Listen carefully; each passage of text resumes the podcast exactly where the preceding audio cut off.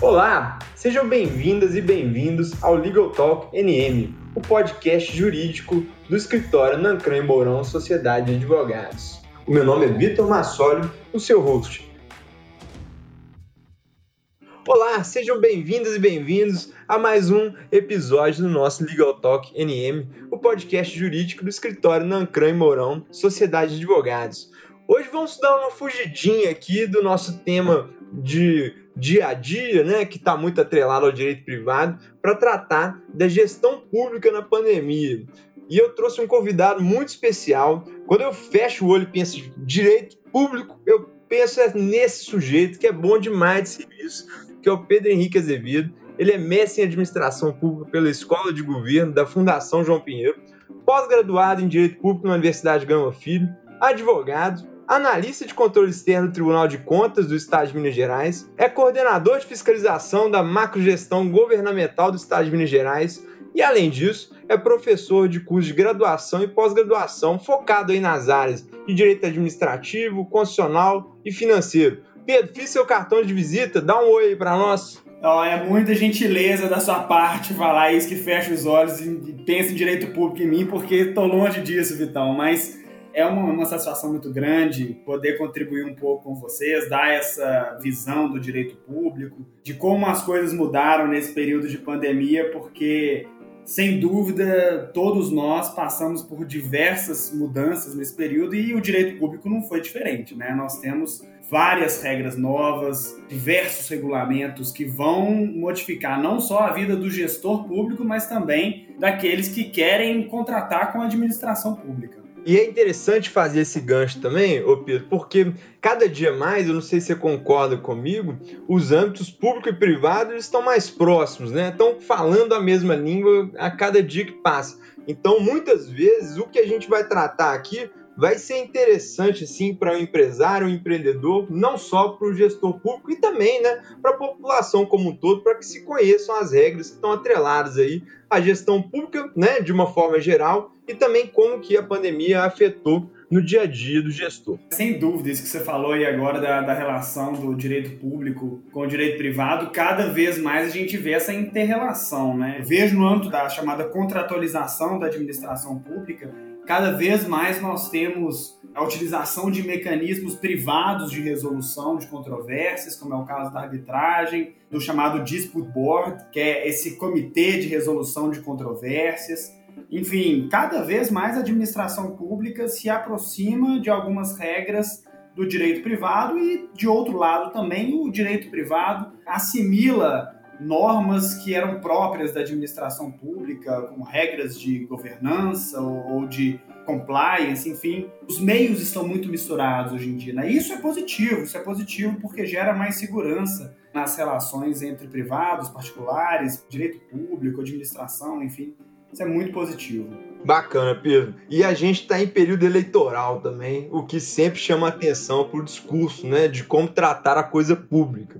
Pegando um gancho já nesse aspecto, eu queria que você abordasse para nós, para o nosso ouvinte, né, como é que você conceituaria aí a gestão pública? A gestão pública, ela acaba sendo toda forma de gerir os bens públicos, e quando eu falo bens públicos, eu estou falando não apenas de bens imóveis ou bens móveis, mas até valores públicos. Então, é a utilização dos recursos públicos, é como você aplica dinheiros arrecadados por meio de impostos, taxas ou outras fontes de receitas, é como as políticas públicas são construídas e como elas são implementadas, fiscalizadas. Gestão pública é uma dimensão muito grande, sabe? E uma parcela dessa gestão, se a gente pode assim dizer, diz respeito às finanças públicas, né? Aí sim nós vamos estudar como o administrador público arrecada esses recursos e como eles utilizam esse recurso. E isso, obviamente, interfere na esfera não só pública, mas também do particular, porque a administração pública, por si só, possui poucas formas de gerar o recurso por si só, né? A maioria dos recursos públicos advém justamente da tributação ou da criação de dívidas, enfim, vem do que a gente chama de receitas derivadas, né, da exploração do patrimônio privado pelo poder público. Então, enfim, a gestão pública é algo muito maior do que aquilo que se pode imaginar num conceito leigo, né? A gestão pública ela engloba vários setores da administração, várias formas de atuação e principalmente relacionada aí com a obtenção de receitas pelo Estado. E essa questão da gestão dos recursos, né, ô Pedro, ela tem, obviamente, todo um ditame de regras legais, né? Você que lida lá, por exemplo, no Tribunal de Contas, sabe, e eu acredito que vai poder falar muito melhor do que eu sobre isso, que há uma série de regras que precisam ser seguidas, né? Especialmente com relação às contratações que são feitas. Em uma situação, né, de normalidade, eu queria que você explicasse primeiro para nós, para o nosso ouvinte também, como que eu tenho uma regra geral de contratação e um sistema normal, para depois a gente entrar na pandemia. A gente fala dela depois. Vamos primeiro para essa situação. Numa situação de normalidade, o administrador público, primeiro, sempre que ele quiser contratar um bem ou contratar um serviço, ele deve obedecer ao procedimento licitatório, né? Ele deve realizar uma licitação com quaisquer das modalidades existentes, respeitados, obviamente, os requisitos de cada uma delas. Então, deve ser realizado um procedimento competitivo para a escolha da melhor proposta para celebrar o contrato com a administração. Existem casos de dispensa ou de inexigibilidade de licitação, mas a regra geral é justamente que o poder público deve abrir a competição para todos os interessados na contratação. E nesse caso, nós estamos, além de estarmos, obviamente, diante do princípio da impessoalidade, nós estamos na busca de uma proposta mais vantajosa para a administração pública. E seguindo nessa linha de como devem ser realizadas as contratações e executados os contratos em situações de normalidade, nós temos o respeito às fases da despesa. Então imagine o seguinte, Vitor, você realizou um procedimento licitatório, obteve a melhor proposta após uma competição e finalmente chegou a celebrar um contrato com a administração pública. Muito bem, a partir daí você começa a, vamos supor, executar a sua obra, fornecer determinado bem, prestar determinado serviço e chega o momento do pagamento. A administração pública pode pagar de qualquer forma? Não. Na verdade, nós temos um rito a ser obedecido. A primeira fase desse rito é o chamado empenho, que é quando você reserva uma parte do valor que consta no seu orçamento para pagar ao fornecedor. Note que ainda você não pagou o fornecedor, você só retirou do seu orçamento uma parcela que já estava aprovada para pagar aquele fornecedor. Reservou essa parcela, você vai então conferir se o fornecedor ou prestador de serviço cumpriu as suas obrigações contratuais. Nesse caso, a gente já entra na segunda fase da despesa, que é a liquidação. E essa liquidação, ela nada mais é do que a aferição do direito do credor. Ou seja, será que ele cumpriu todas as cláusulas contratuais? Será que ele prestou o serviço conforme ele havia dito que prestaria? Será que o fornecedor de bens entregou a quantidade e a qualidade determinada? Caso tudo esteja certo, a gente vai para a última fase, aí sim, o pagamento. A obediência a essas três fases, ela é obrigatória, não existe flexibilização quanto à obediência desses ritos e dessa sequência lógica de procedimentos, de atos administrativos, né? Empenho, liquidação e pagamento. Em situação de normalidade, nós temos quanto às contratações públicas esse cenário, licitação como regra, respeito ao rito da despesa, empenho, liquidação e pagamento. E temos ainda todo respeito às regras fiscais previstas na chamada Lei de Responsabilidade Fiscal, que é a regra, por exemplo, de renúncia de receitas, você tem que prever medidas de compensação para as renúncias de receitas, você tem que obedecer limites máximos de gastos com o pessoal, para que a administração não arrecade todo o dinheiro e gaste só com a máquina pública, mas também com prestação de serviços à sociedade ou entregas de bens à sociedade. Enfim, regras fiscais das mais diversas ordens, não só pessoal, não só renúncias, mas também dívida pública, enfim, diversos limites que a Lei de Responsabilidade Fiscal trouxe para o gestor público. Imagina que, numa situação de normalidade, uma empresa vai ter interesse, por exemplo, em vender gêneros alimentícios para a administração pública. Ela pode simplesmente chegar para a administração e falar assim, olha, eu quero te vender os gêneros alimentícios que eu produzi. Não, não é bem assim. Na verdade, a administração tem que notar a necessidade de adquirir aquele bem e uma vez que a administração tenha a necessidade daquele bem, ela vai abrir um edital. E nesse edital, Você terá no edital condições de habilitação, critérios de prestação de serviço, eventual preço estimado da contratação. E aí todos os interessados, não só a sua empresa, mas também demais interessados, vão concorrer, vão participar de uma competição para oferecer, nesse caso, o menor preço para a administração pública. E vamos supor que você ganhe, você venha celebrar o contrato com a administração. Você poderia chegar para a administração e falar o seguinte: ó, eu te forneço os meus gêneros alimentícios aqui, ou seja, aproveitando que a gente está até numa situação de pandemia, vamos imaginar que o caso é de fornecimento de respiradores. Ó, eu forneço os respiradores, mas primeiro você tem que me pagar. Eu quero um pagamento antecipado e depois eu entrego o bem. Poderia isso? Poderia acontecer dessa forma? Nas relações privadas não teria nenhum problema. Isso é uma estipulação contratual, tá? Na autonomia da vontade dos contratantes. Só que no âmbito público não é bem assim.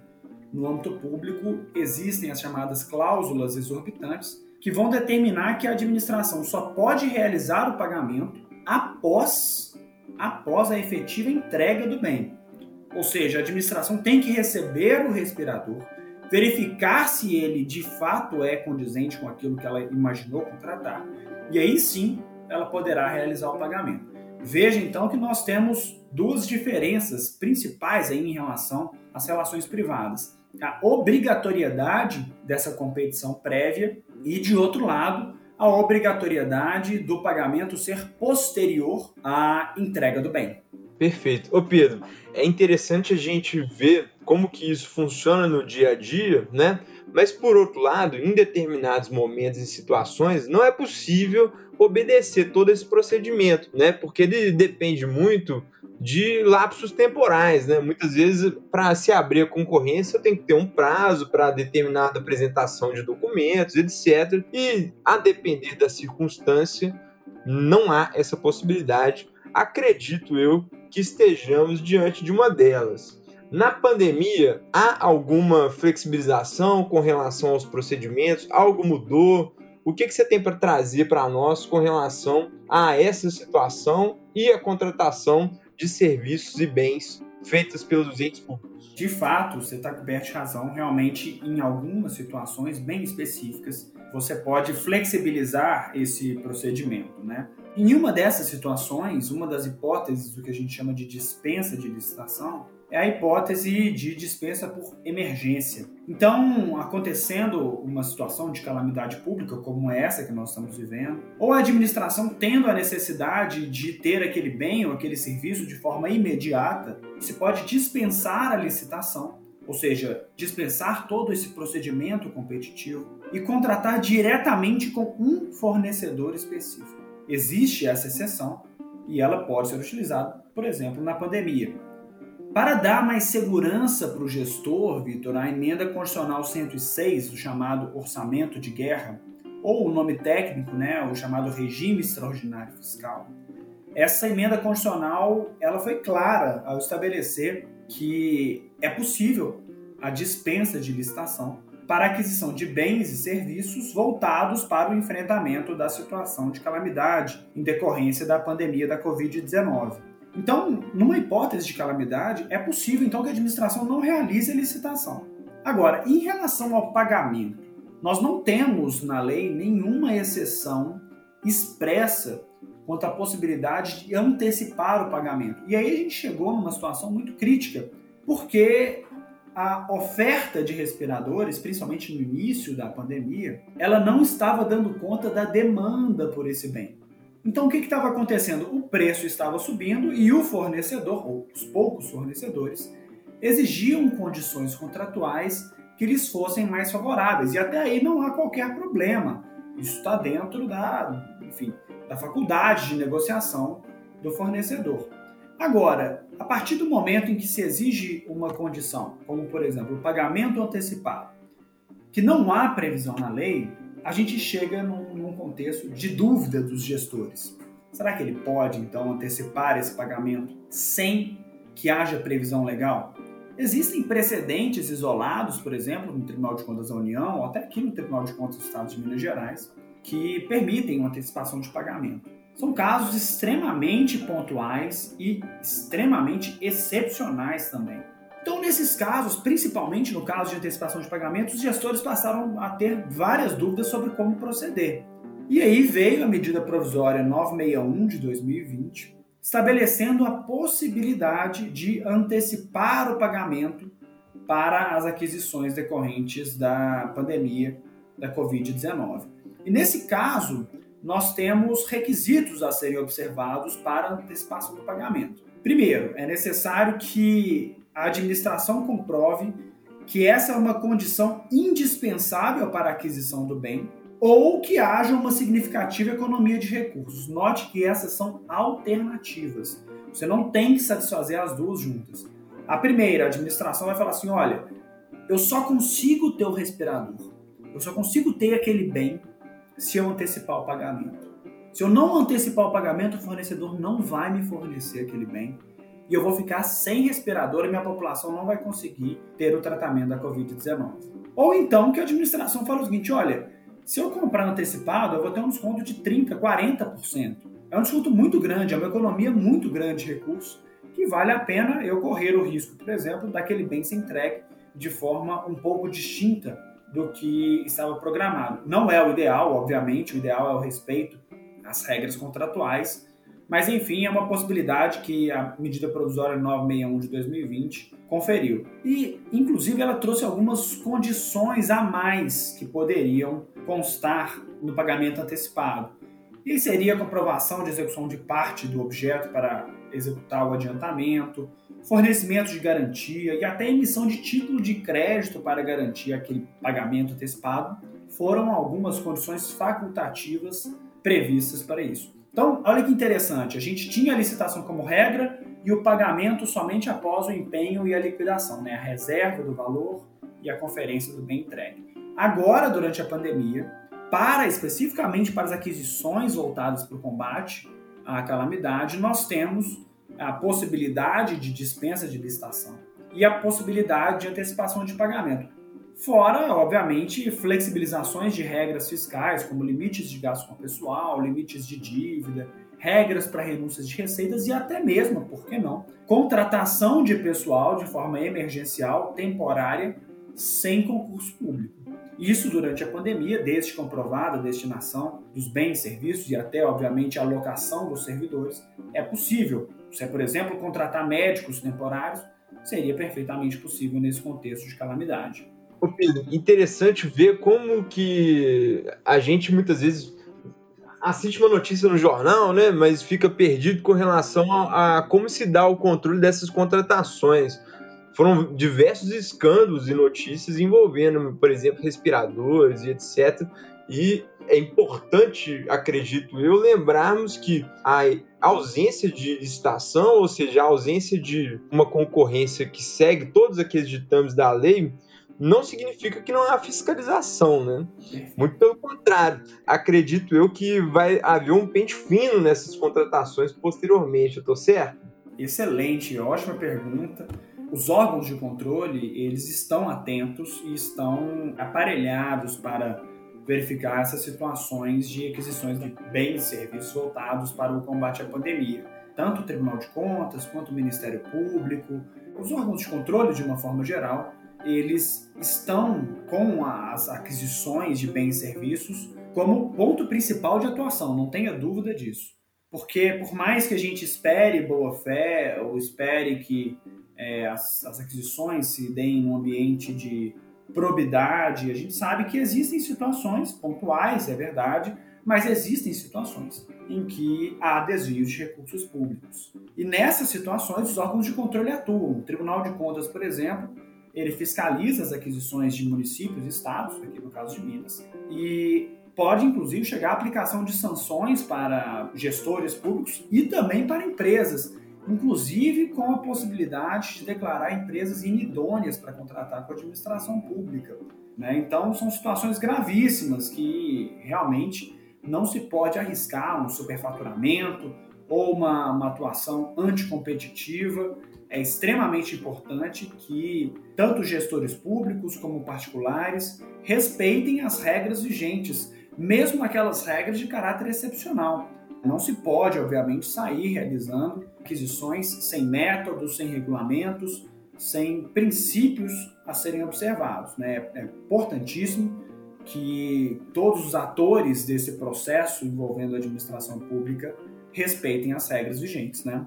Dentre essas regras, Pedro, é importante lembrarmos também das regras de responsabilidade fiscal, né? Porque temos limites que devem ser observados, por exemplo, para a contratação de pessoal conjugado com o volume de orçamento existente para aquele ente público. Perfeito. Como é que essas regras elas funcionam e estão funcionando aí durante a pandemia? Bom, em situações de normalidade, nós temos regras fiscais a serem obedecidas. Por exemplo, no caso de municípios, eles só podem gastar, no máximo, 60% da receita corrente líquida com o pessoal.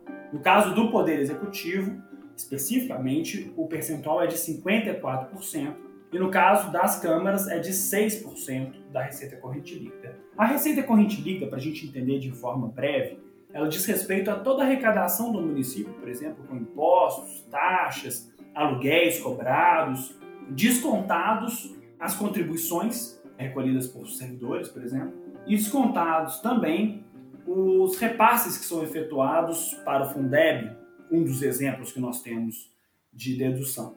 Então, você pega a receita total do município e calcula 54% disso é o limite do Poder Executivo e 6% é o limite do Legislativo com o pessoal. Caso esses limites sejam ultrapassados, chegam uma série de vedações para a administração. Por exemplo, a administração não pode contratar pessoal, não pode conceder aumentos para servidores, e ela pode chegar, inclusive, ao ponto de ter que exonerar ocupantes de cargo em comissão, servidores não estáveis e, por fim, até mesmo servidores com estabilidade. É uma situação drástica, mas que acontece.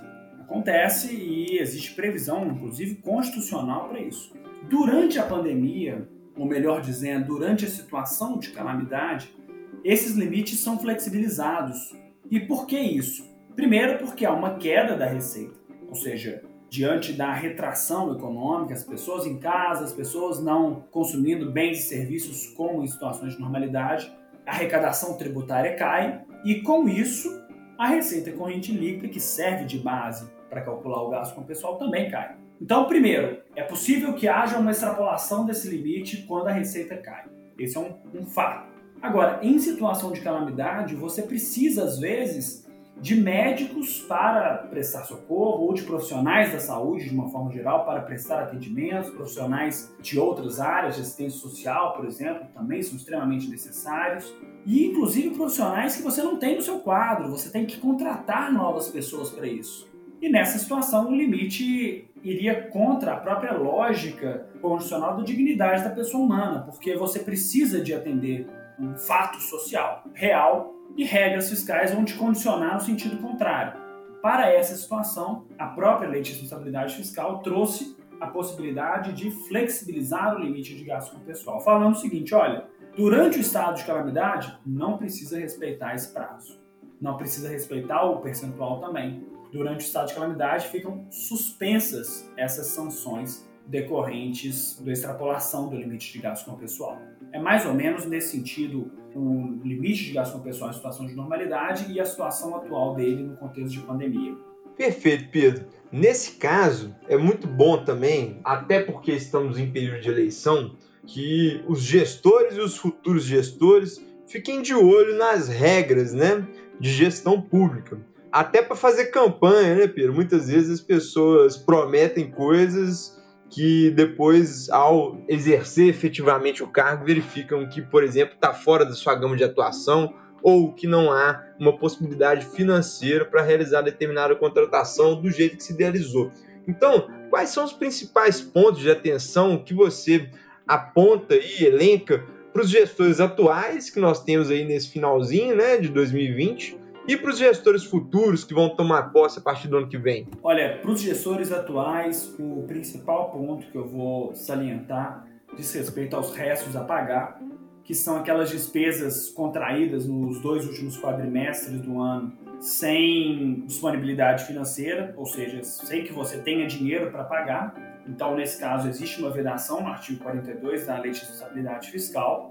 É extremamente importante que os gestores observem esse dispositivo, que parcialmente está flexibilizado, mas não integralmente. Então, muita atenção quanto aos restos a pagar. E para os gestores que vão entrar na administração pública, um ponto que eu saliento bastante diz respeito ao desenvolvimento das receitas próprias, a que eles não fiquem dependendo, por exemplo, de transferências do Estado, da União. A gente sabe que o nosso federalismo é muito centralizado na União, mas os municípios devem correr atrás e desenvolver suas próprias fontes de arrecadação. Só assim eles terão possibilidade de realizar novos investimentos. E, obviamente, para os dois gestores, para o que está saindo, para o que está entrando, é fundamental que haja uma comissão de transição muito bem estruturada, para que não haja problemas de responsabilidade futura quanto a algum documento de responsabilidade de um ou de outro. A comissão de transição, sem sombra de dúvidas, é fundamental nesse contexto. Beleza, Pedro. Agradeço demais a sua participação. Foi muito bacana contar contigo aqui. É bom a gente respirar novos ares também, fugindo um pouco do nosso dia a dia temático aqui, do direito empresarial, das regras empresariais. Como eu disse no início, né, é óbvio que há uma série de empresários que também tem que se interessar sobre esse tema, porque há uma possibilidade, né, de contratação sempre aí com órgãos públicos e, por outro lado, é de interesse da população, de uma forma geral, conhecer as regras e conhecer como essas regras de contratação foram modificadas ou flexibilizadas aí durante a pandemia. Então, Pedro, é isso. Um grande abraço. Foi bom contar contigo dessa vez e espero que você volte outros também, tá? Grande abraço, Vitor. É sempre muito bom poder contribuir aí e falar um pouco do direito público. Um abraço a todos que nos ouvem também. Gente, se você chegou até aqui, muito obrigado por ouvir o Legal Talk NM. Até a próxima. Fique de olho que tem mais episódio vindo por aí. Um grande abraço.